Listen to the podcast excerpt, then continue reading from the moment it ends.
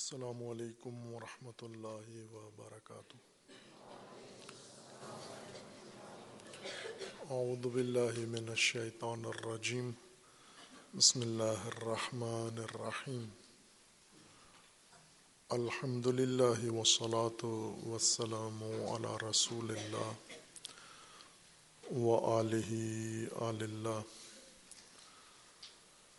واللعنة الدائمة على أعدائهم وأعداء الله من يوم عداوتهم إلى يوم لقاء الله. عباد الله، أوصيكم ونفسي بتقوى الله. اتقوا الله فإن خير الزاد التقوى. بندگان خدا، آپ سب کو اور اپنے نفس کو تقوی الہی کی وصیت کرتا ہوں، تقوی الہی کی نصیحت کرتا ہوں، تقوی الہی کی جانب دعوت دیتا ہوں و تاکید کرتا ہوں کہ اپنی زندگی تقوی کے مطابق بسر کریں۔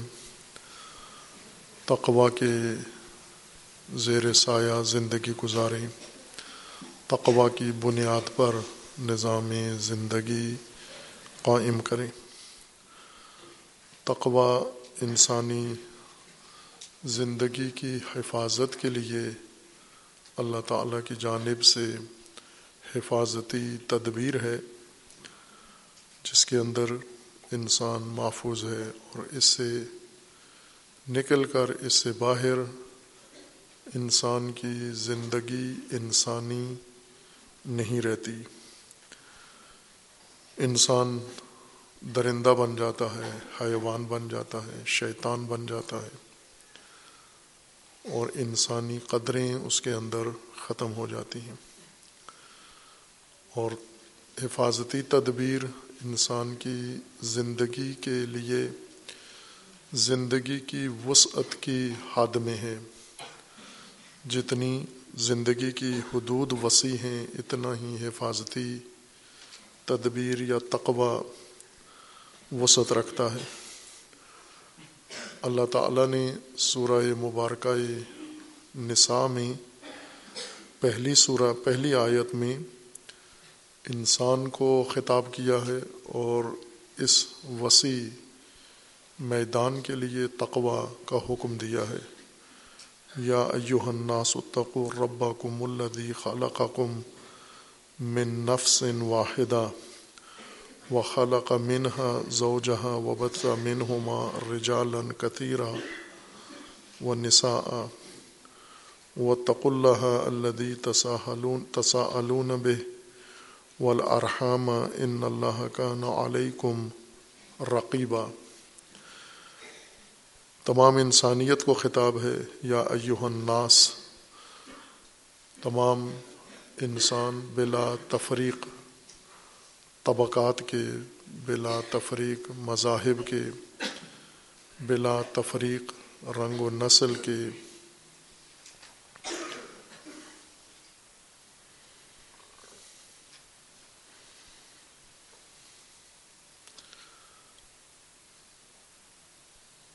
کیوں ختم ہوگی کھانسی آپ کی؟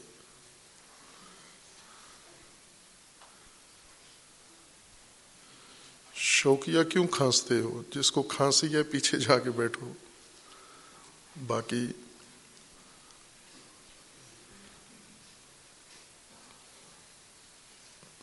عادتاً نہ کھانسو۔ اللہ تعالیٰ صحت دے سب کو انشاءاللہ۔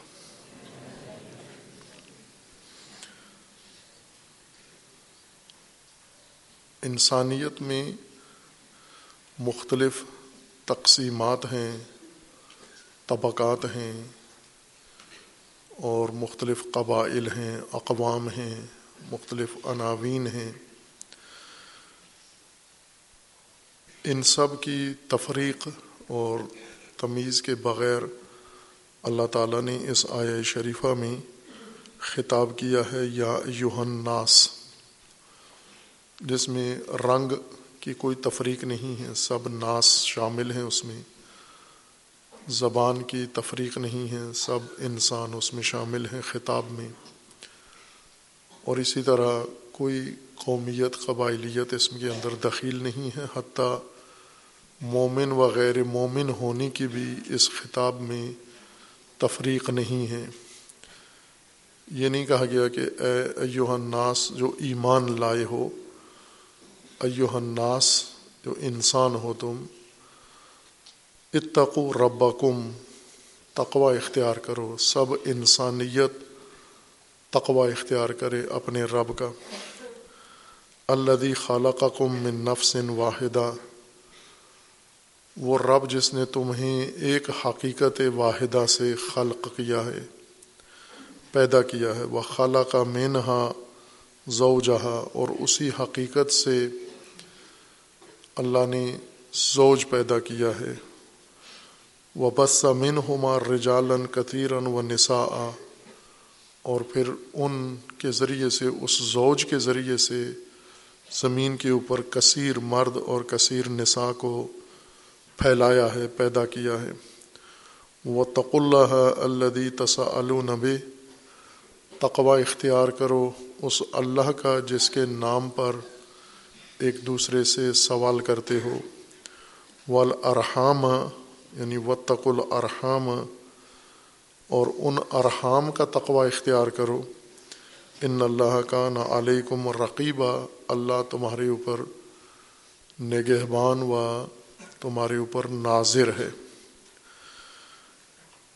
اب اس آئے شریفہ میں انسانیت کو خطاب ہے اور تقوی انسانی کا حکم ہے۔ دو دفعہ ایک ہی آیت کریمہ میں تقوا کا حکم تکرار ہوا ہے۔ یہ آیا کریمہ اگر قرآن کے موضوعات کو ہم دیکھیں یا قرآن آیات کو موضوع کے لحاظ سے طبقہ بندی کریں، تو یہ آیات تقوا میں شمار ہوتی ہیں۔ لیکن ترجموں میں اور تفاصیر میں یہ آیات تقوا نہیں شمار کی گئیں، بلکہ تقوا کی سرے سے یہاں باس ہی نہیں کی کسی نے۔ اور جو اس کے ذیلی موضوعات ہیں یا وہ چیزیں جو سرے سے قرآن میں نہیں ہیں، ان کے متعلق زیادہ باس کی گئی ہے۔ اور وہ یہ کہ اللہ تعالیٰ نے جس نفس سے انسان کو پیدا کیا ہے، وہ نفس کیا ہے۔ اور اس کے زوج کو جو پیدا کیا ہے، وہ زوج کہاں سے پیدا کیا اس نفس سے۔ اور پھر یہ کہ اس زوج سے جو اولاد پیدا ہوئی ہے، اس اولاد کی اولاد تیسری نسل کیسے پیدا ہوئی ہے؟ وہ جو پہلی نسل تھی اس زوج کی، انہوں نے کس سے شادیاں کی ہیں؟ آدم و ہوا علیہ السلام کی اولاد بیٹے اور بیٹیوں نے جو ان کی آگے اولاد پھیلی ہے، انہوں نے کس سے شادیاں کی ہیں اور اولاد پھیلی ہے؟ یہ وہ تفصیلی ابحاس ہیں جو اس آیا کریمہ کے ضمن میں پیش کی گئی ہیں۔ جبکہ آیا کا موضوع یہ نہیں ہے کہ شادیاں کس سے ہوئیں، نکاح کس نے پڑھے، آپس میں شادیاں ہوئیں، کسی اور سے شادیاں ہوئیں، ہر چند یہ موضوع تحقیق طلب ہے۔ لیکن چونکہ اس کے اندر ہدایت کا کوئی مواد موجود نہیں ہے اس وجہ سے قرآن کریم نے اس کی تفصیل ذکر نہیں کی۔ ہر وہ چیز جس میں انسان کے لیے ہدایت ہے، اسے قرآن کریم نے بیان فرمایا ہے۔ جسے چھوڑ دیا ہے، تو آپ اسے قبول کر لیں کہ اس میں نہیں ہے ہدایت۔ اگر ہوتی تو ضرور قرآن میں اس کا ذکر آ جاتا، اس کی وضاحت ہو جاتی۔ چونکہ قرآن کتاب ہدایت ہے اور وہ بھی کتاب مبین ہے یعنی واضح و کھلی ہدایت ہے۔ مبہم، مجمل، چھپی ہوئی ہدایت نہیں ہے۔ کھلی ہدایت میں اگر ایک چیز کا ذکر نہیں آتا، تو ہمیں بھی اس کے متعلق زیادہ جستجو کی ضرورت نہیں ہے، ہدایت کے نقطۂ نظر سے۔ علمی طور پر بہت ساری چیزیں انسان جستجو رکھتا ہے۔ علمی تشفی کے لیے، علمی تشنگی بجھانے کے لیے۔ لیکن اس میں ہدایت نہیں ہوتی۔ ہر وہ چیز جو علم ہے، ضروری نہیں کہ وہ ہدایت بھی ہو۔ بہت ساری چیزوں کا، آپ کو مثلاً علم ہے، کسی گنتی کا علم ہے، آپ کو نصب کا علم ہے، کون کس کا بیٹا ہے، اس میں کیا ہدایت ہے آپ کے لیے؟ عربوں کا پسندیدہ علم نصب تھا، علم الانصاب۔ کہ کون کس کا بیٹا ہے؟ کون کس نسل سے ہے؟ کس قبیلے سے ہے؟ کن اجداد سے تعلق رکھتا ہے؟ باپ کون تھا؟ دادا کون تھا؟ پردادا کون تھا؟ اس کی اولادیں کتنی تھیں؟ وہ کہاں کہاں؟ یہ ان کا سب سے پسندیدہ علم تھا، ظہور اسلام کے وقت بھی اور ظہور اسلام کے بعد بھی۔ اور یہ واحد علم ہے جس کو قرآن نے ہدایت کے علوم میں شامل نہیں کیا۔ چونکہ قرآن کریم میں انبیاء کا کثرت سے ذکر ہے، اقوام کا ذکر ہے، انصاب کا ذکر نہیں ہے۔ نبی ہیں لیکن ان کا نصب نہیں ذکر کیا گیا کہ یہ نبی کس کے بیٹے ہیں، ان کے اجداد کون ہیں، ان کی امہات کون ہیں، ان کی اولاد کیا ہے۔ نصب کو یکسر قرآن نے نظر انداز کیا ہے۔ اور پھر رسول اللہ صلی اللہ علیہ وآلہ وسلم نے اس کی سراحت کی ہے کہ یہ وہ علم ہے جس میں کوئی فائدہ نہیں ہے۔ بے فائدہ اور لغو علم ہے یعنی ہدایت نہیں ہے اس میں۔ علم تو ہے، آگاہی ہے، معلومات ہیں، لیکن اس میں ہدایت نہیں ہے کوئی بھی۔ اور آج بھی یہ علم زیادہ لوگوں کے اندر، مسلمانوں کے اندر رائج ہے، نصب اور نصبی رشتے اور تعلقات اور شجرے۔ قرآن کریم نے انسانیت کو خطاب کیا ہے، یا یوہن ناس اور پھر ناس کو ذکر کیا ہے کہ یہ ناس جو زمین بھری ہوئی ہے، ناس سے، انسانیت سے، یہ انسانیت آئی کہاں سے ہے؟ ہدایت کا نقطہ یہ ہے کہ اس تمام انسانیت کی بنیاد ایک ہے، وہ ہے نفس واحدہ۔ حقیقت واحدہ۔ وہ حقیقت واحدہ ممکن ہے حضرت آدم ابو البشر علیہ السلاۃ وسلام ہوں، نفس واحدہ۔ یا اس نفس واحدہ سے مراد وہ حقیقت ہے جس سے آدم پیدا ہوئے ہیں۔ وہ حقیقت جیسے آدم و اولاد آدم پیدا ہوئے ہیں۔ اصل مراد یہ بتانا تھا، خطاب انسانیت کو ہے، پہلا نقطہ۔ اور دوسرا نقطہ یہ ہے کہ یہ انسانیت ایک حقیقت رکھتی ہے۔ انسانیت کی دو حقیقتیں نہیں ہیں، دو سے زیادہ حقیقتیں نہیں ہیں۔ انسانیت حقیقت ان واحدہ، چونکہ سب کو ایک حقیقت سے پیدا کیا ہے۔ اور جب ایک حقیقت سے انسانیت پیدا ہوئی ہے، تو اس بنیاد پر ان میں تقسیم اور تفریق کی کوئی گنجائش نہیں ہے۔ انسانیت کے لحاظ سے، چونکہ ایک حقیقت کے یا ایک اب و ام کی اولاد ہیں، ان میں کوئی اعلیٰ ذات ہو جائے، کوئی کم ذات ہو جائے، یہ نامعقول ہے، حماقت ہے۔ حضرت آدم کے دو بیٹے ہوں، ہر چند ان دونوں میں قرآن نے ذکر کیا ہے کہ ایک اچھا تھا، ایک برا۔ لیکن یہ تو قرآن نے ذکر نہیں کیا کہ ایک کم ذات تھا اور ایک اعلیٰ ذات کا مالک تھا۔ ایک کا قبیلہ بہت اعلیٰ تھا اور ایک کا قبیلہ بہت گھٹیا تھا۔ ایک کا عمل بد تھا، ایک کا عمل درست تھا۔ یہ تفریق قرآن نے کی ہے حضرت آدم کی اولاد میں، لیکن یہ تو نہیں کہا کہ وہ جو قاتل تھا وہ کم ذات تھا اور مقتول اعلیٰ ذات کا مالک تھا۔ یہ اعلیٰ نسل کا تھا، وہ کم نسل کا تھا۔ دونوں ایک نسل کے تھے، دونوں ایک حقیقت سے تھے۔ انسانیت کی بنیاد پر انسانوں میں کوئی فرق نہیں ہے۔ یہ تقسیم جو مسلمانوں میں باقی اقوام کی نسبت زیادہ پائی جاتی ہے، انسانیت میں فرق نصب کا فرق، برادریوں کا فرق، قبائل کا فرق اور ذات کا فرق، اعلیٰ ذات اور کم ذات۔ اعلیٰ ذات والے اپنے آپ کو خود اپنی زبان سے ہی اعلیٰ بنائے ہوئے ہیں۔ اور جن کو کم ذات کہا ہوا ہے، انہیں اپنی زبان سے کم شمار کیا ہوا ہے۔ یہ اعلیٰ آدم کی اولاد ہیں، وہ کم جس کو کہتے ہیں، وہ بھی آدم کی اولاد ہیں۔ دونوں حقیقت واحدہ سے ہیں۔ اور یہ انسانیت کا رشتہ ہے۔ حقیقت واحدہ سے انسانیت شروع ہوئی ہے اور انسانوں کا آپس میں پہلا تعلق انسانیت کا ہے۔ حقیقت واحدہ سے تعلق رکھنے کی بنا پر۔ خوب، دوسرا نقطہ یہ ہے کہ اس حقیقت واحدہ سے پھر آگے انسانیت پھیلی، زوج پیدا کیا خدا و تبارک و تعالیٰ نے۔ اور یہ اشارہ کیا تھا کہ اجمی عربی میں زوجہ کہا جاتا ہے اور فصیح عربی میں، عربوں کی عربی میں زوج لفظ ہے۔ زوجہ نہیں ہے، زوج۔ زوجہ کسی جگہ بھی استعمال نہیں ہوتا۔ زوج ہے، سب جگہ عورت ہو تو بھی زوج ہے، مرد ہو تو بھی زوج ہے۔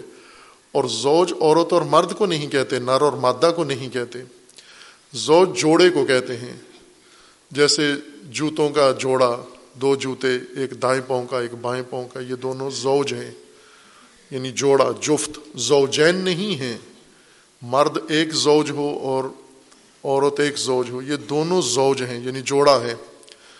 اور اس طرح جو چیز آپ جوڑا بنا دیں، جوڑی بنا دیں، یہ زوج ہیں، اور جو چیزیں قدرتی طور پر جوڑی، جیسے آپ کی دو آنکھیں ہیں، یہ زوج ہیں۔ آپ کی ناک کے دو سوراخ ہیں، یہ جو زوج ہیں۔ آپ کے دو کان ہیں، یہ زوج ہیں۔ دو ہاتھ ہیں، یہ زوج ہیں۔ دو پاؤں ہیں، یہ زوج ہیں۔ جو دو دو چیزیں اللہ نے بنائی ہیں پوری زمین پر اور آپ کے وجود میں، یہ زوج ہیں۔ یہ عورت اور مرد نہیں ہیں میل فی میل کو نہیں کہتے زوج۔ زوج جوڑے کو، جفت کو کہتے ہیں۔ ایک جیسی دو چیزیں ان کو زوج کہتے ہیں۔ زوجہ اجمیوں نے بنایا ہے۔ مونس کے لیے زوجہ تے اوپر بڑھا دیا اس کو اور مونس کے لیے زوج رہنے دیا۔ زوج یعنی اسی جیسا دوسرا۔ زوج اسی جیسی دوسری شے بنانا۔ یعنی اکیلا انسان نہیں پیدا کیا، زوج پیدا کیا اللہ تعالیٰ نے۔ اور زوج اس طرح سے پیدا نہیں کیا کہ ایک کو خلق کیا اپنے ایزن سے، امر سے، نظام خلقت کے مطابق اور دوسرے کو اس کی پسلی سے نکالا۔ نہ، دوسرے کو بھی اسی چیز سے پیدا کیا جس سے پہلا جوڑا پیدا کیا۔ یہ زوج، یہ جوڑی ایک حقیقت سے پیدا ہوئی، اسی حقیقت سے۔ خالہ کا من نفس واحدہ و خالہ کا منہا، زوجہا، اسی سے زوج بھی پیدا کیا، اسی حقیقت واحدہ سے۔ اور پھر اس حقیقت واحدہ سے پھر اس زوج سے آگے نساء و رجال کثیر سے بنائی۔ اور یہ رجال و نساء سب آپس میں ارحام ہیں۔ چونکہ ایک عورت اور مرد، ایک جوڑے کی اولاد ہیں سب۔ ایک رحم سے سارے پیدا ہوئے ہیں، اس لیے آپس میں رشتہ رحمی رکھتے ہیں، رشتہ ارحامی رکھتے ہیں، تعلق و ناتا رحم کا رکھتے ہیں۔ اسی وجہ سے بھائیوں کو، بہنوں کو یا خاندان کے قریبی رشتہ داروں کو ارحام کہا جاتا ہے یعنی راہمی رشتے میں منسلک افراد ہیں۔ قرآن فرماتا ہے کہ انسان کے ارحام تمام انسانیت ہے۔ تمام انسان ایک رحم سے پیدا ہوئے ہیں، تمام بشریت ایک حقیقت واحدہ سے ہیں اور آپس میں ارحام ہیں۔ اور یہ ارحام، یہ ارحامیت، یہ مقدس ہے، یہ واجب ہے اس کا احترام کرنا اور اس کا تحفظ کرنا۔ لہذا تقوا انسان کو حکم ہے اتقو ربکم، اپنے رب کا تقوا اختیار کرو۔ و تق الرحام اور ارحام کا تقوا اختیار کرو۔ خوب، یہ دو چیزیں تقوا کے لیے، تحفظ کے لیے ضروری ہیں۔ ان دو پہلوؤں سے انسانیت کو تقوا کا حکم دیا گیا ہے۔ ایک، انسانیت اور دوسرا، آپس میں ارحام کا رشتہ۔ اس سلا رحمی کو، ارتباط رحمی کو، رشتہ رحمی کو آپ نے محفوظ رکھنا ہے۔ اور اس میں انسانیت کے لحاظ سے تفریق نہیں ہے انسانیت میں سایہ کریمہ میں، اور بہت ساری اور آیات ہیں۔ لیکن اس کا یہ مطلب نہیں کہ دین کی نگاہ میں یا قرآن کی نگاہ میں انسانیت میں فرق نہیں ہے۔ انسانوں میں فرق ہے اور قرآن نے وہ فرق ملحوظ رکھا ہے۔ وہ فرق نصب کی بنیاد پر نہیں ہے، انسانیت کی بنیاد پر نہیں ہے۔ انسانیت سے مراد یعنی اولاد آدم و ہوا ہونے کے لحاظ سے انسان کو انسان پر برتری حاصل نہیں ہے۔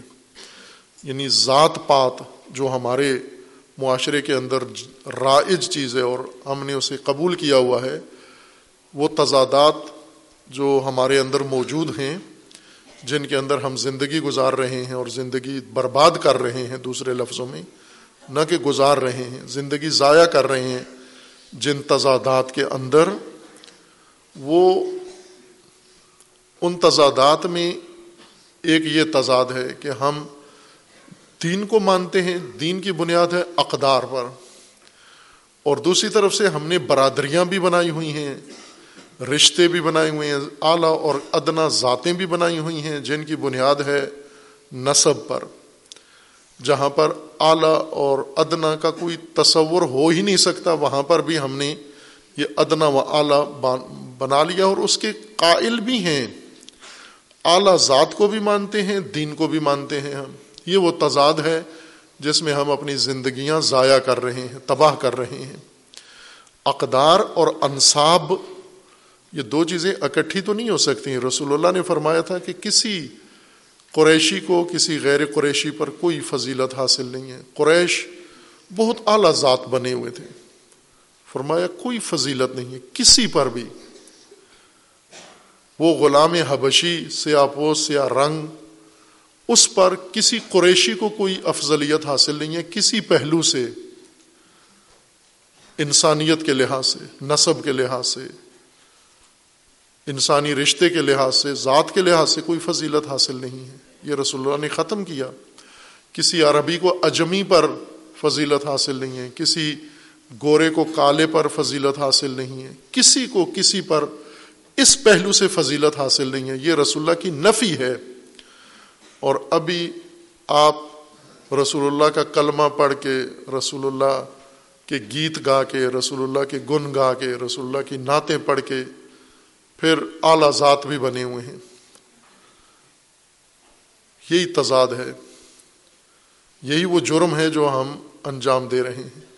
اگر رسول اللہ کو مانا ہے تو پھر رسول اللہ کی قدریں، رسول اللہ کے معیارات قائم کرو آپ۔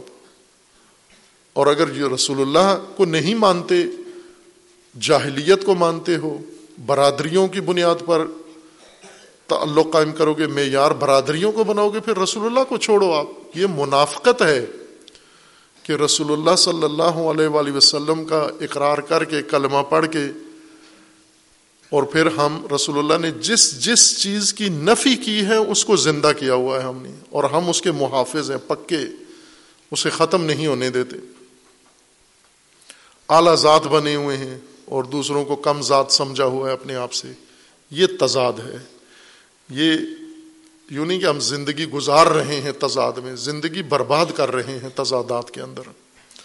تضادات میں زندگی آگے نہیں بڑھتی، صرف غرق ہوتی ہے، ڈوبتی ہے، نابود ہوتی ہے زندگی۔ یہ قرآن کے سراہد ہے۔ قرآن نے اس کی نفی کی ہے، رسول اللہ نے نفی کی ہے اس کی۔ لیکن دوسری طرف قرآن کریم نے بتایا ہے کہ انسان یکساں نہیں ہے سارے۔ ان بنیادوں پر فرق کیا ہے انسانوں میں، لیکن وہ ذات کا فرق نہیں ہے۔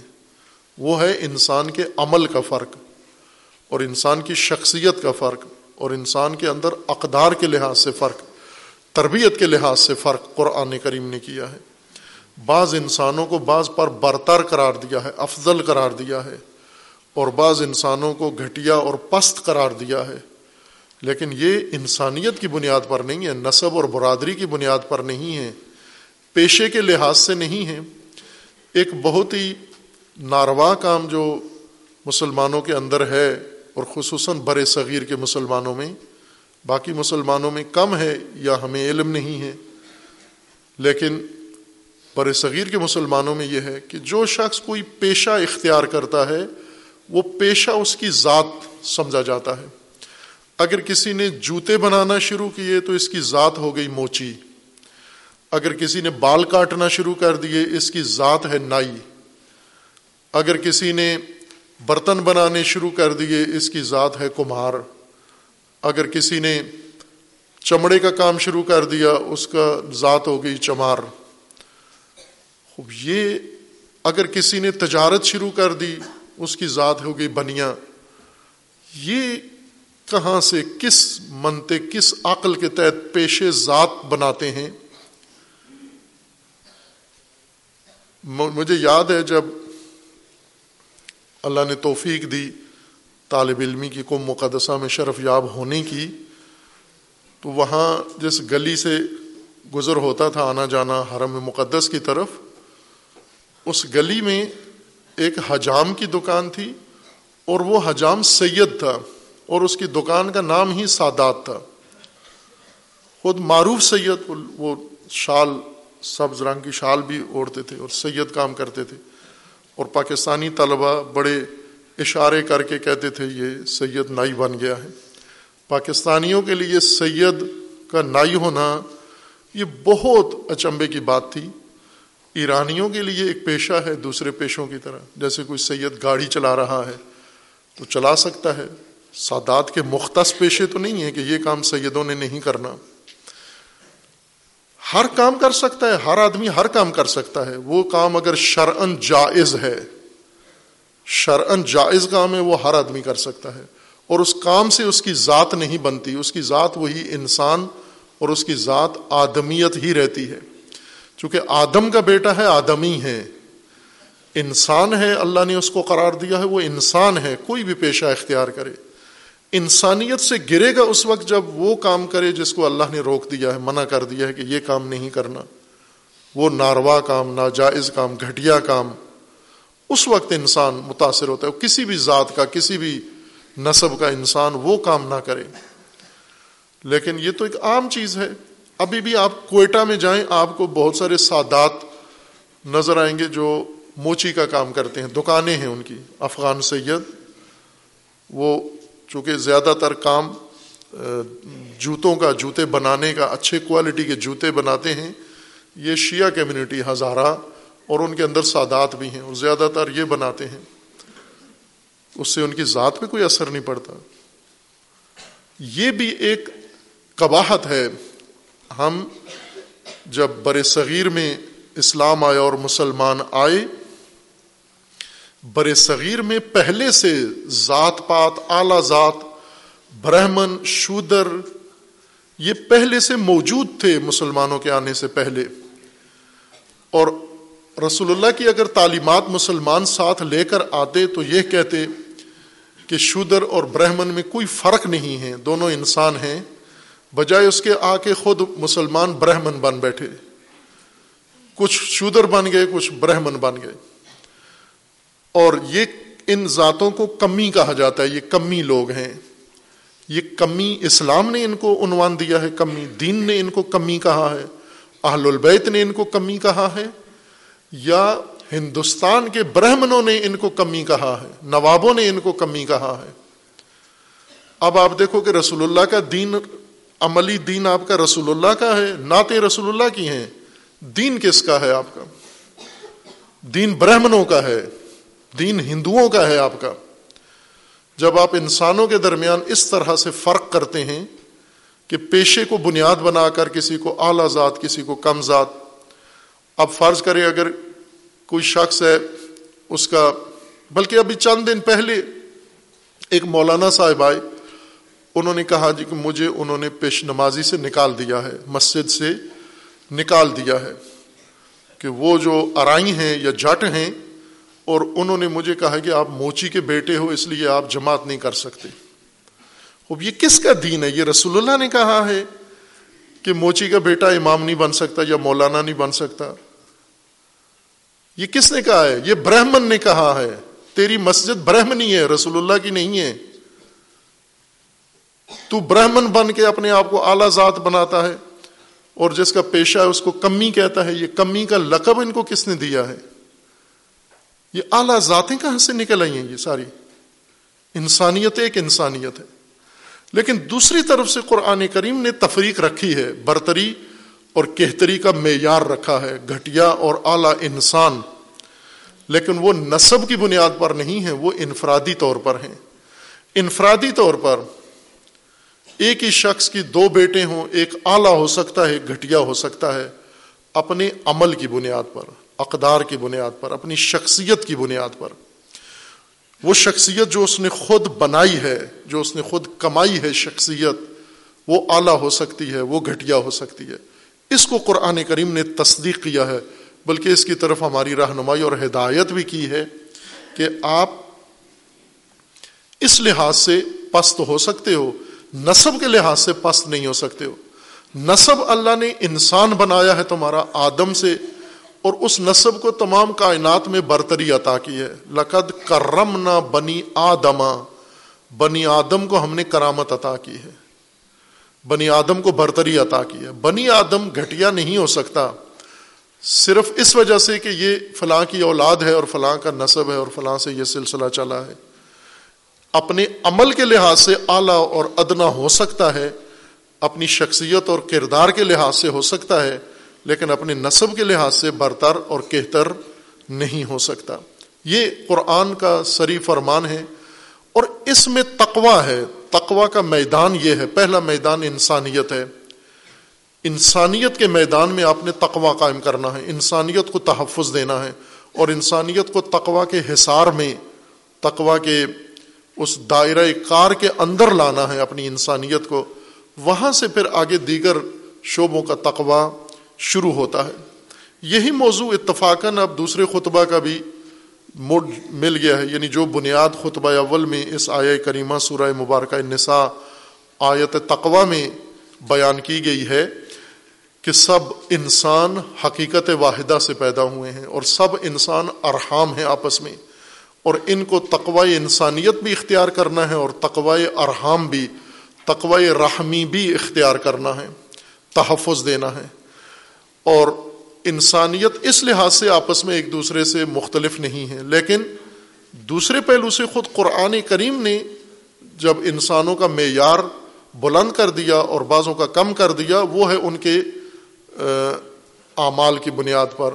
اور سب سے نمایاں آیت کریمہ، ان اکرم کم اند اللہ اطقا کم تم میں سب سے بڑا با کرم با کرامت وہ ہے جو تم میں سب سے زیادہ با تقوا ہے اسی آئے کریمہ کو امیر المومنین علیہ السلاۃ وسلام نے اپنی حکمت شریفہ میں، حکمت مبارکہ میں وضاحت کی ہے، جیسے خطبہ دوم میں آپ کی خدمت میں عرض کیا جائے گا۔ اعوذ باللہ من الشیطان الرجیم۔ بسم اللہ الرحمن الرحیم۔ انا آطینہ کل کوثر فصل لربک ونحر ان شانیک هو الابتر۔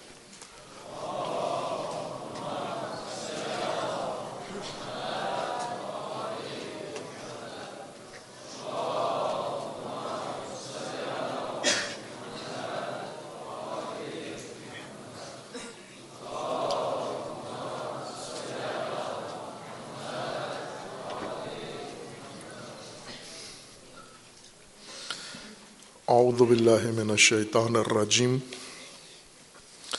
بسم اللہ الرحمن الرحیم. الحمد للہ وسلاۃ وسلم علی رسول اللہ و علیہ آل اللہ. سیما علی امیر المؤمنین علی ابن ابی طالب. علیہ السلاۃ وسلام و فاطمۃ زہرا سیدت نساء العالمین والحسن والحسین سید شباب اہل الجنہ و سبت الرحمہ و علی ابن الحسین و محمد ابن علی و جعفر ابن محمد و موسا ابن جعفر و علی ابن موسا و محمد ابن علی و علی ابن محمد و الحسن ابن علی و الحجت ابن الحسن القائم المنتظر المہدی حجج اللہ علی عباد و امنا فی بلاد و لعن علی آدائہم اجمعین من الآن الى قیام یوم الدین. عباد اللہ اوسیکم و نفسی بتقو اللہ. اتق اللہ فن خیر زاد التقوى بندگان خدا، آپ سب کو اور اپنے نفس کو تقوائے الہی کی وصیت کرتا ہوں تقوائے الہی کی نصیحت کرتا ہوں تقوائے الہی کی دعوت دیتا ہوں و تاکید کرتا ہوں۔ کہ اپنی زندگی تقوا کے مطابق بسر کریں تقوا کے زیر سایہ زندگی گزاریں تقوا کی بنیاد پر نظام زندگی قائم کریں۔ تقوا حفاظتی تدبیر ہے۔ اللہ تعالیٰ کی جانب سے انسانیت کی حفاظت کے لیے، انسانی زندگی کی حفاظت کے لیے، انسان کی دنیا و آخرت کی حفاظت کے لیے۔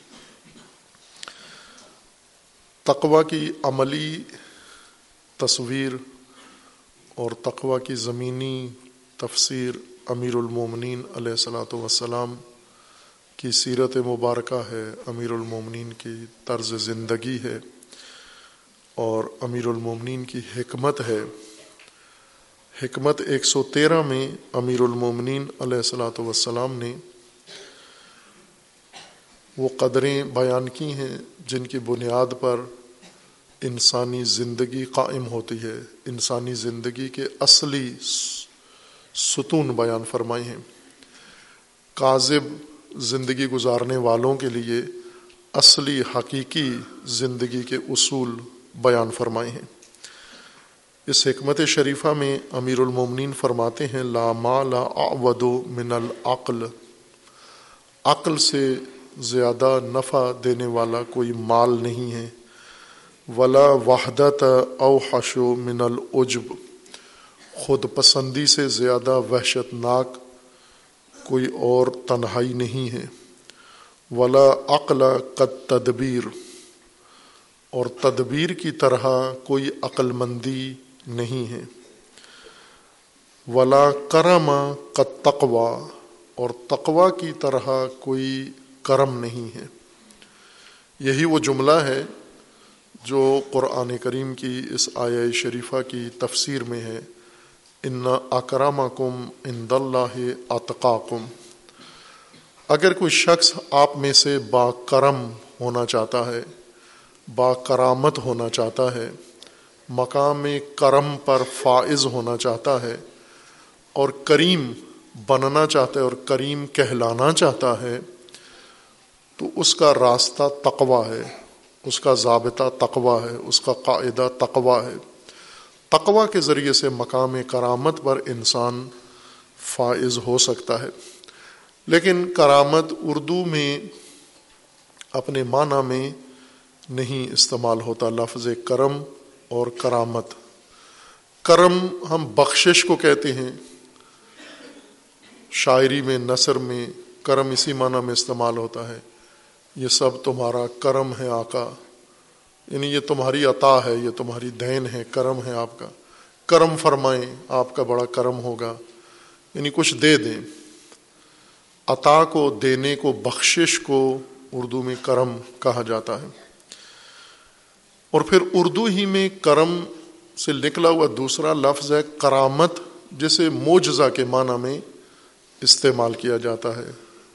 جیسے موجزہ خلاف معمول کوئی ایسا کام کیا جائے جو عام لوگ نہ کر سکتے ہوں آجز ہوں اس کام کو کرنے سے، یہ اگر کسی سے ظاہر ہو جائے، اگر نبی سے، رسول سے یہ ظاہر ہو، خارق العادہ، فوق العادہ کام، تو اس کو معجزہ کہتے ہیں۔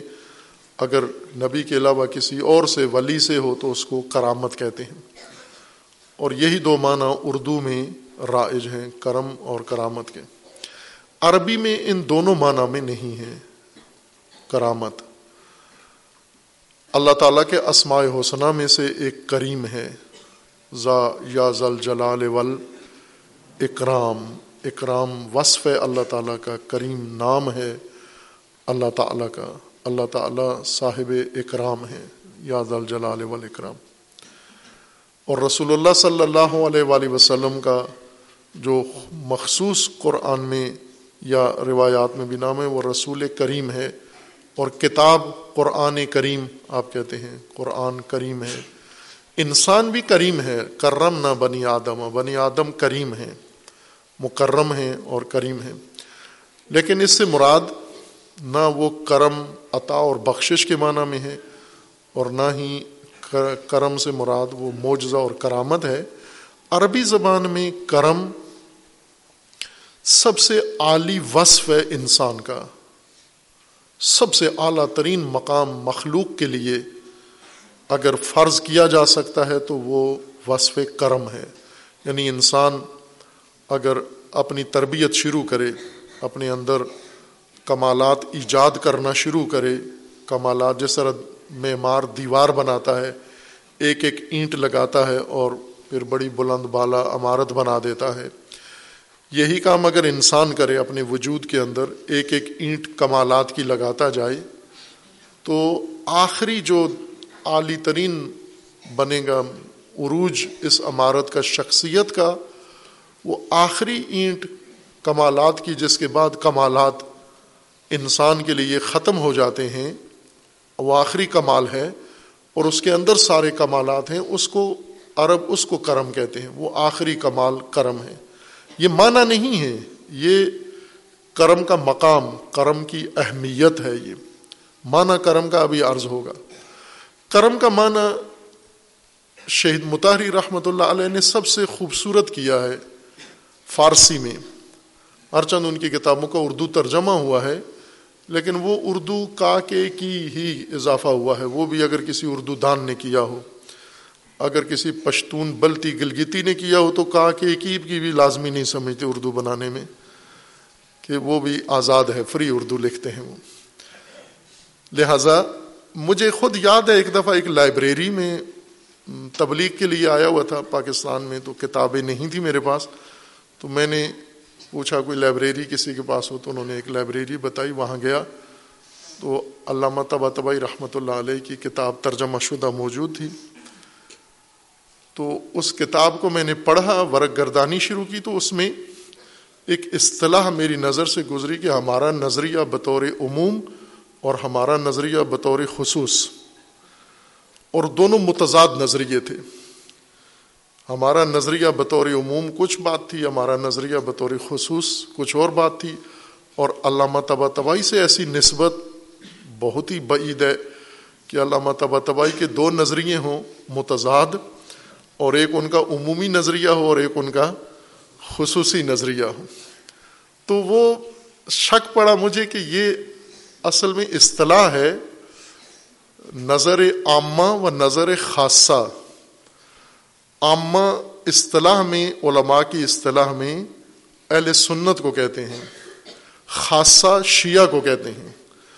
تو میرے ذہن میں یہ تھا کہ شاید یہ اصطلاح تھی، تو پھر میں اصل کتاب نکالی تو اس میں یہی لکھا ہوا تھا، نظر عامہ و نظر خاصہ یعنی اہل سنت کا یہ نظریہ ہے اور شیعہ کا یہ نظریہ ہے، اور دونوں مختلف نظریے تھے۔ یہ مترجمین کی کرامت ہے جو شہید متحری علامہ تبا تبائی کی کتابوں کا حلیہ بگاڑا ہے۔ انہوں نے باہر کیف اپنی کاوش ہے، انہوں نے کی ہے، اللہ انہیں قبول کرے۔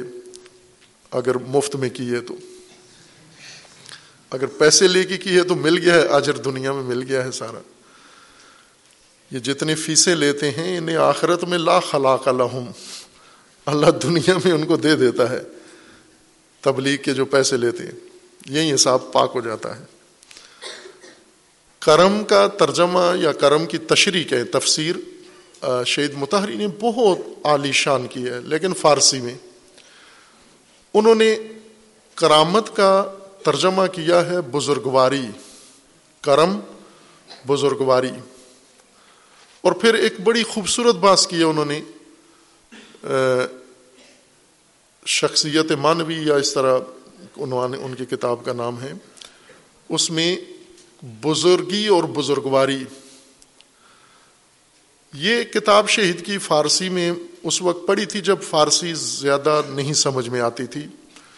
پوری پڑھ دی بزرگی اور بزرگواری یہ کتاب ان کی، لیکن سمجھ میں نہیں آیا فرق کے بزرگی اور بزرگواری میں کیا شہید کیا کہنا چاہتے ہیں۔ پھر ایک بزرگ کی تقریر سنی میں نے اسی موضوع پر، وہ شہید متحری کی کتابوں سے ہی تقریریں کیا کرتے تھے۔ تو انہوں نے بھی یہی تکرار کیا پورے گھنٹہ یا ڈیڑھ گھنٹہ تقریر میں، بزرگی الگ چیز ہے، بزرگواری الگ چیز ہے۔ اب ہم اس انتظار میں تھے کہ وہ علیحدگی کیا ہے ان میں دونوں میں۔ بزرگی اور بزرگواری میں باہر کے بہت خوبصورت باس ہے۔ شہید متحری رحمۃ اللہ علیہ، اس سے زیادہ بہتر کرامت کی تفسیر نہیں دیکھی میں نے کسی اور کے کلام میں۔ ہر چند دوسرے پہلو سے دوسرے علماء نے بہت اچھی تفاصیر کی ہیں، لیکن اس طرح سے تفسیر شہید متحری نے کی ہے کہ انہوں نے کرامت کو کہا ہے بزرگواری۔ اب ظاہر ہمارے لیے جتنا کرامت مجہول ہے اتنا ہی بزرگواری بھی مجہول ہے۔ بزرگی اور بزرگواری یہ شہید متحری کی تفسیر ہے۔ اسی کو میں تھوڑا کوشش کرتا ہوں واضح کرنے کی کہ بزرگی اور بزرگواری۔ بزرگی کہتے ہیں بڑا بڑھائی، بڑا۔ کوئی چیز بڑی ہو، مثلا چھوٹا درخت، بڑا درخت۔ تو فارسی والے اس کو کہتے ہیں درخت کوچک، درخت بزرگ۔ بزرگی یعنی جس کا حاجم بڑا ہو، جس کا وزن بڑا ہو، جس کا حاجم بڑا ہو، جس کا قد بڑا ہو، جو دوسروں سے اسی چیز میں زیادہ ہو۔ ایک جیسی کئی چیزیں ہوں، جیسے بڑی مسجد مسجد بزرگ۔ مسجدیں جہاں عبادت کی جاتی ہے، نماز پڑھی جاتی ہے، تو زمین کے لحاظ سے، مساحت کے لحاظ سے، عمارت کے لحاظ سے اور باقی تعمیراتی خصوصیات کے لحاظ سے کچھ مسجدیں چھوٹی ہیں، کچھ مسجدیں بڑی ہیں۔ اس بڑی کو عربی میں کبیر کہتے ہیں اور چھوٹی کو صغیر اور فارسی میں اس کو بزرگ کہتے ہیں۔ مسن کہتے ہیں نا، یہ مسجد بزرگ ہے، یہ مسجد کوچک ہے، صغیر کو کوچک کہتے ہیں وہ۔ اور اسی طرح پھر بہت ساری اور چیزیں جو اس بزرگ کے صفت سے، جیسے شیطان بزرگ امام نے، امریکہ کو کہا تھا یہ شیطان بزرگ ہے یعنی شیطان تو بہت ہیں، اس سے چھوٹے ہیں سارے، اس کی شیطنت زیادہ ہے۔ دوسرے شیطانوں سے اس کی شیطنت زیادہ بڑی ہے، بڑا شیطان ہے یہ۔ اور یہ ہم روزمرہ استعمال کرتے ہیں اور درست استعمال کرتے ہیں، ہمیں کچھ چیزیں چھوٹی نظر آتی ہیں، کچھ چیزیں بڑی نظر آتی ہیں۔ جو چھوٹی چیزیں ہیں، وہ ہم انہیں چھوٹا کہتے ہیں، جو بڑی ہیں، بڑا، یہ استعمال ٹھیک کرتے ہیں ہم، عموماً۔ لیکن ایک اور اصطلاح صغیر و کبیر کے ساتھ قرآن نے کریم کی استعمال کی ہے۔ اب چونکہ فارسی میں دونوں الفاظ کا ترجمہ کبیر اور کریم دونوں کا بزرگی اور بزرگواری سے کیا گیا ہے، وہاں پر یہ آپس میں مخلوط ہوئے ہیں یا مخلوط ہونے کا ان میں اندیشہ ہے کہ ہم بزرگوار اور بزرگ میں فرق کو سمجھیں۔ بزرگ بڑا حاجم میں بڑی چیز ہو، قد میں بڑی چیز ہو، مساحت میں بڑی چیز ہو، دوسروں کی نسبت اس مساوی امر میں یہ چیز بڑی ہو، زیادہ ہو، اس کو بزرگ کہتے ہیں۔ بزرگ وار شہید متحری فرماتے ہیں کہ یہ استعمال ہوتا ہے کرم کے معنی کے طور پر یا کرامت کے معنی میں۔ اس سے مراد برتری ہے، لیکن نہ دوسروں کے مقابلے میں۔ کہ دوسرے چھوٹے ہیں، یہ بڑا ہے بزرگوار اس کو نہیں کہتے۔ کہ دوسرے کوچکوار ہوں اور یہ بزرگوار ہو۔ کوچکوار نہیں استعمال کرتے بزرگوار استعمال کرتے ہیں۔ اس کے مقابلے میں جو صفت ہے، کرم کے مقابلے میں ہے، وہ ہے لعامت، کریم، اور مقابلے میں ہے لئیم، پست، گھٹیا فرومایا جس کے اندر کوئی کمال نہ ہو، کوئی بڑھائی نہ ہو، جس کے اندر کوئی فضیلت نہ ہو۔ اس کے اندر کوئی ایسی برتر صفت نہ ہو، انسان کی شخصیت ان اوصاف سے بنتی ہے۔ شخصیت ان اوصاف کا مجموعہ ہے جو ہم اپنے اندر پیدا کرتے ہیں۔ جسم ہمارا ہماری شخصیت نہیں ہے۔ ہماری شخصیت ہماری اوصاف ہیں، ہماری صفتیں ہیں، ہماری عادتیں ہیں۔ اور ہمارے انداز و ملاقات ہیں، ہمارے، یہ ہماری شخصیت ہیں۔ اور ان میں ہم اپنی شخصیت کے بنانے میں جو کچھ اپنے اندر پیدا کرتے ہیں، وہی شخصیت بن جانے کے بعد ہم سے صادر ہوتا ہے۔ ہم وہی کام کرتے ہیں جو ہماری شخصیت ہے۔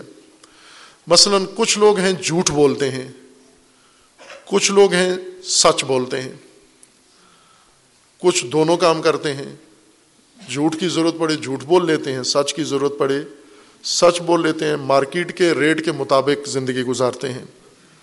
وہ دیکھتے ہیں اس وقت مارکیٹ کیا ہے، سچ کی ہے یا جھوٹ کی ہے، وہ اسی طرح سے یہ چالاک لوگ ہیں۔ یہ جھوٹ انسان کے اندر ایک صفت ہے، سچ بھی انسان کا ایک وصف ہے۔ جھوٹ ایسی صفت ہے جس کے اندر پستی ہے گھٹیا پن ہے۔ دناعت ہے۔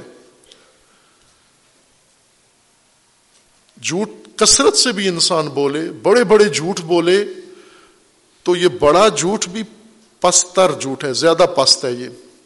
کثرت سے بولے، زیادہ پستی ہے اس کے اندر۔ لیکن صداقت کے اندر برتری ہے۔ صداقت کے اندر فضیلت ہے۔ سیاست کے، صداقت کے اندر کمال ہے۔ انسان چھوٹا سا سچ بولے تو یہ بھی برتری ہے۔ بڑا سچ بولے تو بھی برتری ہے۔ ہر موقع کے اوپر انسان جب سچ بولے تو یہ اس کے اندر ایک کمال سمجھا جاتا ہے، ایک فضیلت سمجھی جاتی ہے۔ اب اسی طرح جتنی اقدار ہیں، جتنی اعلی صفات ہیں، جس سے انسان کی شخصیت بنتی ہے، یہ اعلی صفات اگر انسان کے اندر موجود ہوں اور کوئی گھٹیا صفت نہ ہو اس کے اندر، کوئی پست صفت نہ ہو اس کے اندر۔ پستی اس کے نزدیک نہ آئے، پست اس نے اپنے اندر پستی کو آنے نہیں دیا۔ اس شخص کو جو اپنی ذات میں، اپنی شخصیت میں ہر قسم کی پستی سے خالی ہے، آری ہے اور ہر فضیلت سے متصف ہے اور اعلی صفات اس کے اندر موجود ہیں شہید متاری فرماتے ہیں کہ اس کو فارسی میں بزرگوار کہتے ہیں اور اسی کو عربی میں کریم کہتے ہیں۔ جس کے اندر پستی نہ ہو، جس کے اندر گھٹیا پن نہ ہو، جس کے اندر ساری اعلی قدریں ہوں۔ اور شہید متاری رحمت اللہ علیہ نے رسول اللہ صلی اللہ علیہ وآلہ وسلم کی اس حدیث کو بھی اسی ضمن میں ترجمہ کیا ہے۔ رسول اللہ صلی اللہ علیہ وآلہ وسلم کا فرمانا ہے کہ بو اس تو لتم مکارم الاخلاق اس حدیث کے ترجمے کی شہید متاری نے تصحیح کی ہے۔ فرماتے ہیں کہ اس کا ترجمہ عموماً غلط کیا جاتا ہے کہ میں اچھے اخلاق، نیک اخلاق کے ابارنے کے لیے آیا ہوں، میں اس لیے آیا ہوں تاکہ تکمیل کروں اچھے اخلاق کی یا نیک اخلاق کی۔ شہید فرماتے ہیں، یہ نہیں ہے ترجمہ اس کا، مکارم الاخلاق مکارم الاخلاق یعنی اخلاق دو طرح کا ہوتا ہے۔ ایک وہ اخلاق ہے انسان کا کہ آ جاتا ہے، لیکن اس کے ساتھ پستی بھی رہتی ہے انسان کے وجود کے اندر۔ پستی بھی رہتی ہے، گھٹیا پن بھی رہتا ہے۔ اور ایک وہ اخلاق خلقیات ہیں کہ وہ اگر انسان کے اندر آ جائے، پستی باہر چلی جاتی ہے، پستی ختم ہو جاتی ہے وجود سے، نکل جاتی ہے۔ وہ اخلاق جن کے ذریعے سے پستی ختم ہوتی ہے، ان کو مکارم الاخلاق کہتے ہیں۔ اخلاق اچھی صفت اور بری صفت دونوں کو اخلاق کہتے ہیں۔ مکارم الاخلاق وہ بڑھیا اخلاق، وہ اعلی اخلاق جس کے ہوتے ہوئے پستی نہیں ہو سکتی۔ پستی ساتھ نہیں، اس کے اکٹھی نہیں ہو سکتی۔ کچھ شخصیات شخصیات ہیں یا ہماری شخصیت ہی ایسی ہے کہ ہم نے گنجائش رکھی ہوئی ہے گھٹیا پن کی بھی اور اچھے اخلاق کی بھی۔ مخلوط ہیں، ہم مکس ہیں مکسچر ہیں۔ ایک پہلو سے دیکھیں تو ہمارا اخلاق بہت اچھا ہے، ہمارے کام بھی بہت اچھے ہیں، لیکن ساتھ ہی ایک گھٹیا صفت بھی پائی جاتی ہے۔ ایک پستی بھی پائی جاتی ہے۔ ایک بہت ہی گرا ہوا پہلو بھی ہماری شخصیت میں موجود ہوتا ہے۔ کسی بھی پہلو سے آ سکتا ہے وہ۔ یہ گرا ہوا پہلو، یہ گھٹیا پہلو، یہ پست، صفت یا عادت یا عمل، یہ لعامت کہلاتی ہے جو انسان کے مقام کو گرا دیتی ہے۔ اگر یہ لعامت نہ ہو لئیم نہ ہو انسان فرومایا نہ ہو، فرو، فراز کے مقابلے میں ہے۔ عرب، فارسی لفظ ہے۔ فروز و فرود و فراز. فرو نیچے کو کہتے ہیں، فراز اوپر کو کہتے ہیں، جیسے نشیب و فراز ہم کہتے ہیں، فارسی میں اس کو فرو بھی کہتے ہیں، فرو مایا. یعنی جس کا مایا، جس کا سرمایہ، جس کا شخصیت، جس کی بنیاد بہت گھٹیا ہے. خوب، یہ گھٹیا پن اپنے اندر نہ آنے دے انسان.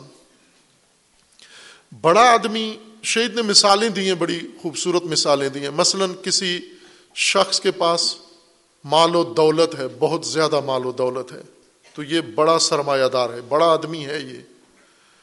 یہ بڑا آدمی ہے۔ یہ کہہ سکتے ہیں سرمایہ دار بزرگ فارسی میں۔ بزرگ سرمایہ دار ہے یہ۔ لیکن کیا یہ بزرگوار سرمایہ دار بھی ہے؟ بزرگ سرمایہ دار تو ہے یہ۔ بزرگوار بھی ہے۔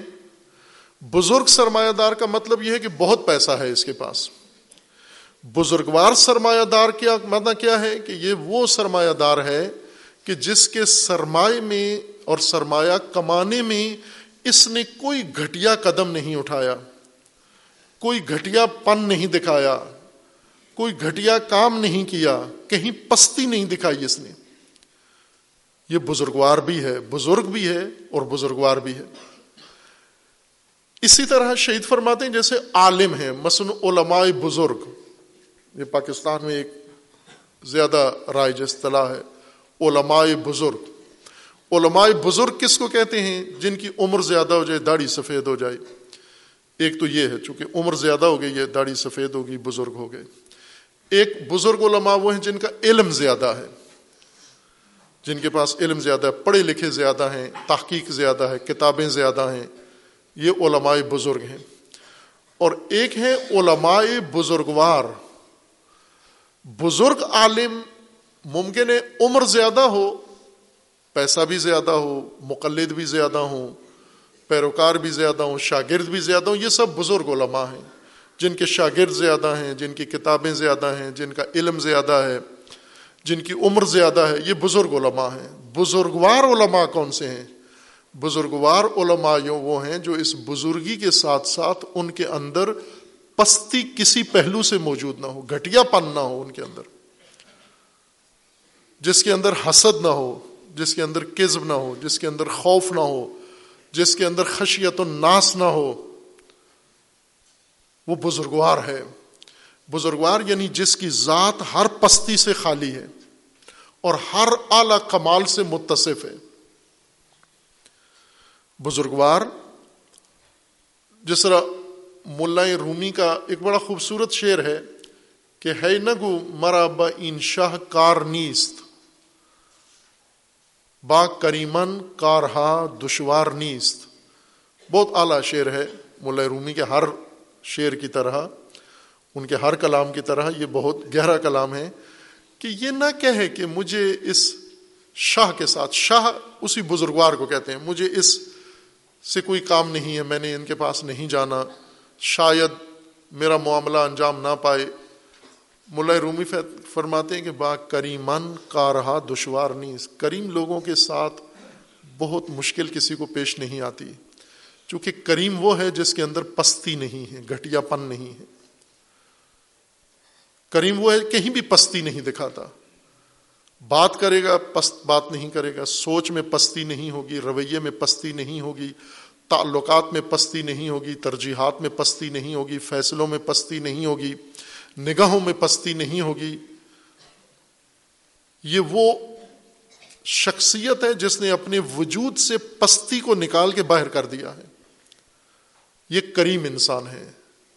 اور عرب جب بھی کسی کو سراہتے تھے، تعریفیں کرتے تھے، ویسے تو بہت کچھ کہتے تھے، یہ فلاں بڑا جلیل ہے، یہ بڑا خلیل ہے، یہ بڑا عزیز ہے۔ یہ الفاظ سب کے لیے استعمال کرتے تھے، لیکن کریم ہر ایک کے لیے استعمال نہیں کرتے تھے۔ کریم وہ برگزیدہ انسان ہوتا تھا جس کے اندر کسی لحاظ سے کوئی گھٹیا پن نظر نہیں آتا تھا، کوئی پست پہلو اس کے وجود کا نہیں ہوتا تھا۔ ہر طرف سے انسانی اعلی قدروں کے اوپر فائز ہوتا تھا۔ بے شک اس کے پاس مثلا اب اگر ہم دیکھیں عالم بزرگ اور عالم بزرگوار، عالم بزرگ جس کی کتابیں زیادہ، جس کے شاگرد زیادہ، جس کے مقلد زیادہ، جس کا علم زیادہ، جس کے فتوے زیادہ، یہ عالم بزرگ ہے۔ لیکن عالم بزرگوار ممکن ہے اتنا پڑھا لکھا نہ ہو، اتنا تعلیم یافتہ نہ ہو، لیکن اس کے اندر پستی نہیں ہے گٹیا پن نہیں ہے۔ یا ممکن ہے سرے سے پڑھا لکھا ہی نہ ہو۔ ان پڑھ ہو بزرگوار، اس کے اندر علم بزرگ ہے ہی نہیں ہے، پڑھا لکھا نہیں ہے، لیکن شخصیت بزرگوار ہے۔ پست گٹیا پن نہیں ہے اس انسان کے اندر۔ یہ بڑا انسان ہے۔ اس کو قرآن اکرم کہتا ہے۔ کریم بھی نہیں، اکرم ہے۔ کس طرح سے انسان بنتا ہے اس مقام پر؟ گٹیا پن انسان سے کیسے نکلتا ہے؟ علی علیہ السلام فرماتے ہیں کہ لا کرم کا تقوا تقوا جیسا کوئی کرم نہیں ہے۔ وہ جو انسان کی شخصیت سے ہر قسم کی پستی گٹیا پن اٹھا کے باہر کر دیتی ہے، جو چیز اسی کا نام تقوا ہے۔ اسی تدبیر کا نام تقوا ہے۔ وہ تقوا آپ دیکھیں قرآن کی نگاہ میں، ان اکرام کم ان دلہ اطقاکم اور امیر المومنین کی نگاہ میں تقوا وہ نہیں ہے جو ہم نے اخلاقیات میں پڑھا ہے یا تقریروں میں سنا ہے ہم نے۔ تقوا وہ اعلیٰ ترین مقام انسان کو عطا کرتا ہے۔ جس طرح تاریخ میں، تاریخ عرب میں حضرت عبد المطلب کو کریم عرب کہا جاتا تھا۔ ان کی شہرت یہی تھی، کریم عرب۔ باقی حضرت عبد المطلب کے ہمراہ بہت سارے قریش اور غیر قریش تھے، لیکن کریم یہ ایک ہستی تھی۔ کیوں؟ اس لیے کہ باقی بزرگ تھے، بزرگان قریش تھے۔ بزرگان عرب تھے، لیکن بزرگوار ایک ہی تھا ان کے اندر۔ وہ بزرگوار جس کی شخصیت میں کسی لحاظ سے پستی اور گھٹیا پن نہیں تھا۔ لیکن باقی جو بزرگ، گھر بزرگ، سرمایہ بزرگ، شخصیت بزرگ، علم بزرگ، ہر چیز بزرگ، لیکن پستی سے بھرا ہوا انسان، گھٹیا انسان، اس گھٹیا انسان کے اندر تقوا نہیں ہوتا۔ عالم بزرگ میں تقوا نہیں ہوتا، عالم بزرگوار میں تقوا ہوتا ہے، شہید متحری کی تعبیر کے مطابق۔ ہم عموماً بزرگوں سے متاثر ہوتے ہیں اور ہم نے بزرگوں کو اپنا ماڈل بنایا ہے۔ شہید متحری فرماتے ہیں، بزرگواروں کو اپنا ماڈل بناؤ۔ بزرگوار۔ ہر پہلو سے اس کے اندر اعلی صفت ہوتی ہے، اعلی شخصیت ہوتی ہے اس کے اندر۔ مثلا کریم کے اوصاف میں سے یہ ہے کہ کریم وہ نہیں ہے کہ جو لوگوں کے سوال پر ان کو کچھ دیتا ہو۔ مرزا غالب اسی کو کریم کہتے ہیں۔ مرزا غالب ان کے نزدیک یہ بنا کر فقیروں کا ہم بیس غالب انگلش میڈیم والے بینس پڑھتے ہیں اس کو۔ بنا کر فقیروں کا ہم بیس غالب تماشا اہل کرم دیکھتے ہیں۔ غالب کہتے ہیں کہ میں فقیر نہیں ہوں، فقیروں کا بھیس بنایا ہے میں نے، فقیر بنا ہوا ہوں گدا۔ اور مجھے ضرورت نہیں ہے، ضرورت نے گدا نہیں بنایا۔ اہل کرم کے کرم کا تماشا دیکھنے کے لیے فقیر بنا ہوا ہوں۔ اہل کرم کے دروازے پہ جاتا ہوں، یہ دیکھتا ہوں کہ کتنے اہل کرم ہیں۔ اگر کوئی دے دے تو اہل کرم ہوتا ہے، نہ دے تو وہ بخیل ہوتا ہے۔ یہ کرم مرزا غالب کے نزدیک ہے کہ جب کسی کے در پہ جائیں، کچھ دے دے تو اہل کرم ہے نہ دے تو، یا مانگیں آپ کسی سے ہاتھ پھیلائیں۔ کریم کس شخص کو کہتے ہیں؟ کریم وہ ہے، ایک تو خوددار ہے، کریم، خوددار۔ یعنی کریم وہ ہے جس کے اندر پستی اور گھٹیا پن نہیں ہے، کہیں بھی دناعت نہیں دکھاتا۔ پستی نہیں دکھاتا، ہاتھ نہیں پھیلاتا، کہیں بھی ہاتھ نہیں پھیلاتا۔ اور دوم یہ کہ کریم وہ نہیں ہے جو خود ہاتھ نہیں پھیلاتا، کریم وہ ہے جو کسی کو ہاتھ پھیلانے بھی نہیں دیتا۔ یہ وقت ہی نہیں آنے دیتا کہ کوئی ہاتھ پھیلائے۔ وہ کریم ہے، وہ بڑا انسان ہے، وہ بزرگوار انسان ہے۔ بزرگ بزرگی دکھاتا ہے۔ کبھی اس کے پاس کوئی چلا جائے ضرورت مند تو ضرورت پوری کر دیتا ہے۔ جہاں ضرورت مند کو جانا پڑے کسی کے پاس، تو وہ بزرگ ہو سکتا ہے۔ بزرگوار نہیں ہے۔ بزرگوار کسی کو اپنے پاس آنے نہیں دیتا۔ بزرگوار وہ ہے، وہ خود ضرورت مند کے پاس پہنچ جاتا ہے۔ بغیر اس کے کہ ضرورت مند بتائے کہ اس کی ضرورت کیا ہے۔ یہ کریم انسان ہے۔ اور کریم انسان کبھی بھی دوسرے کو شرمندہ نہیں کرتا۔ کبھی بھی شرمندہ نہیں کرتا۔ اس کے روایت میں بھی ہے کہ کریم کا سینہ راز کا قبرستان ہوتا ہے۔ ہمیں دوسروں کی کمزوریاں پتہ چل جاتی ہیں۔ نا اور ان کمزوریوں کا ٹھیک بر وقت استعمال کرتے ہیں ہم۔ کوئی موقع ہاتھ سے جانے نہیں دیتے۔ فوراً اس شخص کو محفل میں، مجلس میں رسوا کرنا، اشارے میں، کنائی میں کہیں نہ کہیں سے نکال دینا اس کی کمزوری پستی تاکہ وہ محفل میں شرمندہ ہو جائے۔ کریم یہ کام نہیں کرتا۔ کریم لوگوں کے عیب کے اوپر خود ایک سطر بن جاتا ہے، پردہ بن جاتا ہے۔ آبرو حفظ کرتا ہے لوگوں کی۔ نبی کریم صلی اللہ علیہ وآلہ وسلم کے کریم ہونے کی ایک وجہ یہ ہے، بتائی گئی ہے کہ نبی کریم صلی اللہ علیہ وآلہ وسلم نے جو اللہ تعالی سے ایک درخواست کی ہے، دعا کی ہے وہ کیا ہے؟ اور قرآن کی آیت بھی ہے کہ خدا ون تبارک و تعالیٰ قیامت میں نبی اور اس کی پیروکاروں کو، اس کے اطاعت کرنے والوں کو رسوا نہیں ہونے دے گا۔ اور نبی اکرم صلی اللہ علیہ وآلہ وسلم کی بھی یہی اللہ کی بارگاہ میں درخواست ہے کہ میری امت کو رسوا نہ کیا جائے۔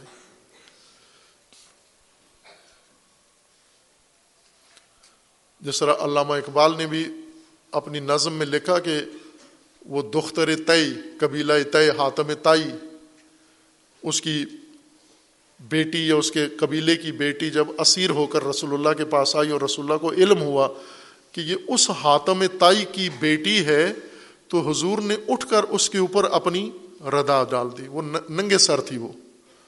اس کے اوپر اپنی ردا ڈال دی۔ وہ مسلمان نہیں تھی۔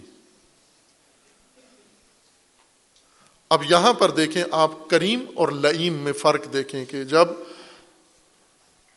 نا مسلم غیر مسلم کافر کی بیٹی جب آئی، لیکن ایک اچھے خاندان کی بڑے باپ کی بیٹی، اور رسول اللہ نے یہ کریم شخصیت ہے، بڑا پن یہ ہے، بزرگواری یہ ہے۔ یہ نہیں پوچھا کہ تو مسلمان ہے یا نہیں، بلکہ یہ دیکھا کہ بڑے خاندان کی بیٹی ہے۔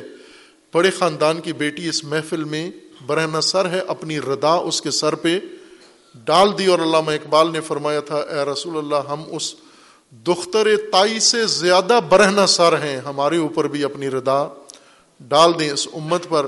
لیکن جب رسول اللہ کی بیٹی ننگے سر بازار میں گئی، یہاں پتہ چلتا ہے لئیم اور کریم کا فرق یہاں معلوم ہوتا ہے۔ لئیم فرمایا پست اور گھٹیا لوگ بے شک بزرگ ہو جائیں۔ آج آپ کے ملک کی اور آپ کی موجودہ قوم کی مشکل کیا ہے؟ مشکل یہ ہے کہ اس کو بزرگ سیاستدان، بزرگ علماء، بزرگ لیڈر ملے ہیں۔ بزرگوار ایک بھی نہیں ہے۔ سب پست، کمینے اور گھٹیا۔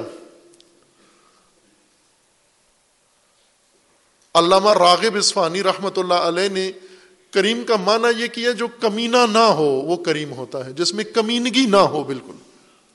کمینہ پن نہ ہو اس کے اندر۔ کمینہ وہ گھٹیا جس کے اندر ظرفیت کم ہے، جس کی شخصیت کم ہے، اور وہ اپنا کمینہ پن کہیں نہ کہیں دکھا دیتا ہے۔ کہیں نہ کہیں اپنی زہر نکال دیتا ہے۔ کریم وہ سب کے اوپر ایک سایہ ہوتا ہے۔ کریم اس لیے مولا رومی فرماتے ہیں، با کریمن کارہا دشوار نیس کریموں کے ساتھ کوئی مشکل ہوتی ہی نہیں ہے۔ ہم جیسے بھی ہوں، کریم کی ردائے کرم کے نیچے ہم آسودہ رہ سکتے ہیں ہم۔ اور کرم کا منبع تقوا ہے۔ لا کرم کا تقوا امیر المومن فرماتے ہیں کہ تقوا سے بڑھ کر کرامت کسی اور شے کے اندر موجود نہیں ہے۔ پستی گھٹیا پن اس کا مطلب یہ کہ تقوا کمزور ہے۔ جتنا تقوا کمزور ہے، نہیں ہے تقوا اتنا ہی انسان کمینہ ہے۔ اتنا ہی گھٹیا ہے انسان۔ اور جتنا تقوا مضبوط ہے، اتنا ہی کریم انسان ہے، اتنا ہی اعلیٰ انسان ہے۔ قرآن کا بھی یہی فرمانا ہے، ان اکرم اکم ان دلہ اطقاکم پس انسانیت میں نصب میں، ذات پات میں کوئی فرق نہیں ہے۔ سب برابر کے انسان ہیں۔ لیکن صفات میں فرق ہے، شخصیت میں فرق ہے، عمل کے لحاظ سے فرق ہے۔ عمل کے لحاظ سے قرآن کریم نے شخصیت کے لحاظ سے انسانوں کی درجہ بندی کی ہے۔ لیکن یہ نہیں ہو سکتا کہ فلاں قبیلہ سارا پست ہے نا۔ اس قبیلے میں کریم بھی ہو سکتے ہیں، اس میں لئیم بھی ہو سکتے ہیں۔ فلاں خاندان میں کریم بھی ہیں، اس خاندان میں لئیم بھی ہیں۔ ایک ہی گھر میں کریم بھی ہے، ایک ہی گھر میں لئیم بھی ہے۔ اور اس کی مثالیں قرآن میں بھی ہیں اور تاریخ میں بھی موجود ہیں۔ جس نے تقوا اختیار کر لیا تقوا نے اس کو اعلیٰ ترین منزل انسانیت یعنی مقام کرم تک پہنچا دیا ہے۔ خدا و تبارک و تعالی ہم سب کو توفیق تقوا عنایت فرمائے ان شاء اللہ خدا و تبارک و تعالی ہمیں قرآن کریم اہل البیت علیہ السلام رسول اللہ صلی اللہ علیہ وآلہ وسلم کی ہدایات و تعلیمات کو سمجھنے کی اور عمل کرنے کی توفیق عنایت فرمائے ان شاء اللہ دعائے خدا، دعا ہے پروردگار کی بارگاہ میں پروردگارہ، جو ممنین اس دنیا سے رحلت کر کے انہیں جوار رحمت میں مقام نصیب فرما، ان کے گناہ صغیرہ و کبیرہ کو معاف فرما۔ پروردگارہ، جو مومنین مریض ہیں انہیں شفا کاملہ عنایت فرما۔ ہم سب کو توبہ کی توفیق عطا فرما۔ ہم کی توبہ نسو و توبہ خالصہ کو اپنی بارگاہ میں قبول فرما۔ خدا بندہ بحا کے محمد وال محمد، جو مومنین مشکلات میں، مصائب میں گرفتار ہیں، اپنے رحمت واسعہ کے صدقے، اپنے کرم کے واسطے پروردگارہ ان کے تمام مسائل و مشکلات کو برطرف فرما۔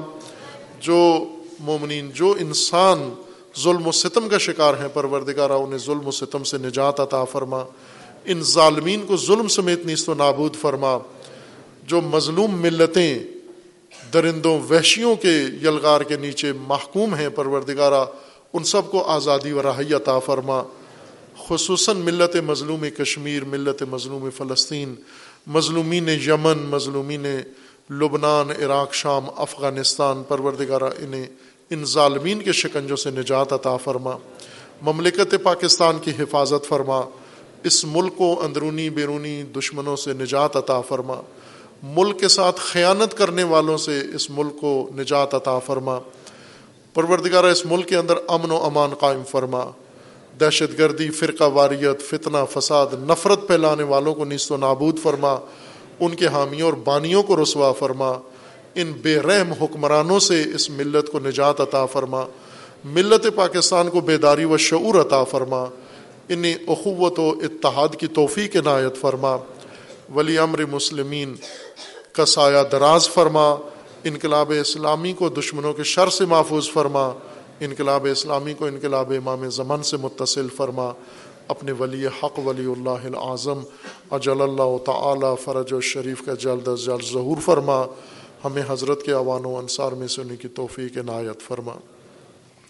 اعوذ باللہ من الشیطان الرجیم۔ بسم اللہ الرحمن الرحیم۔ قل هو اللہ احد۔ اللہ الصمد لم یلد ولم یولد۔ ولم يكن له كفوا احد